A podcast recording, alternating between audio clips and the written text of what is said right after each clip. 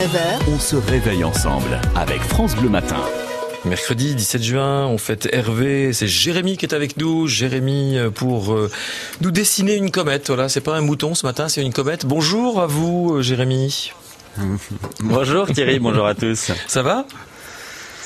Ouais, ça va très bien. Ok, on va jouer aux, questions-réponses hein, chaque matin en votre compagnie.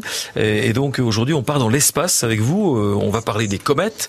Et la question du jour, Jérémy, c'est quoi une comète déjà? Ouais, on en parle aujourd'hui hein, puisque l'université de Franche-Comté met en ligne hein, chaque mercredi des vidéos dans lesquelles euh, des chercheurs répondent à des questions. Et aujourd'hui, c'est Sarah Anderson qui répond. Elle prépare une thèse à Besançon, à l'Institut Utinam, et elle étudie donc les comètes. Alors pour vous répondre tout de suite, hein, une comète, c'est une boule de glace sale qui fait quelques kilomètres, quelques dizaines de kilomètres, et qui se balade dans le système solaire.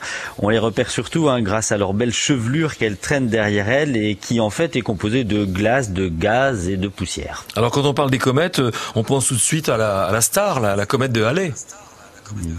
Oui, c'est vrai que c'est la plus connue, vous avez raison.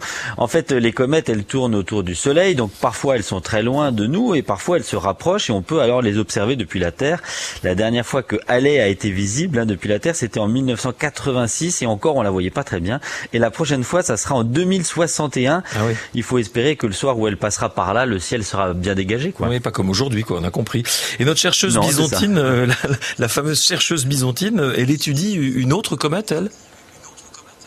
Ouais, certainement moins connue. Hein. Elle s'appelle C2016R2.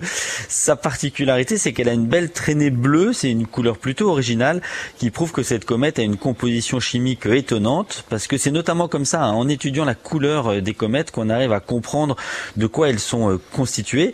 Alors pourquoi s'embêter à faire tout ça hein? Parce que les comètes nous donnent des informations sur l'origine de notre système solaire. Contrairement à une planète comme la nôtre, les comètes n'ont pas beaucoup changé depuis des milliards d'années.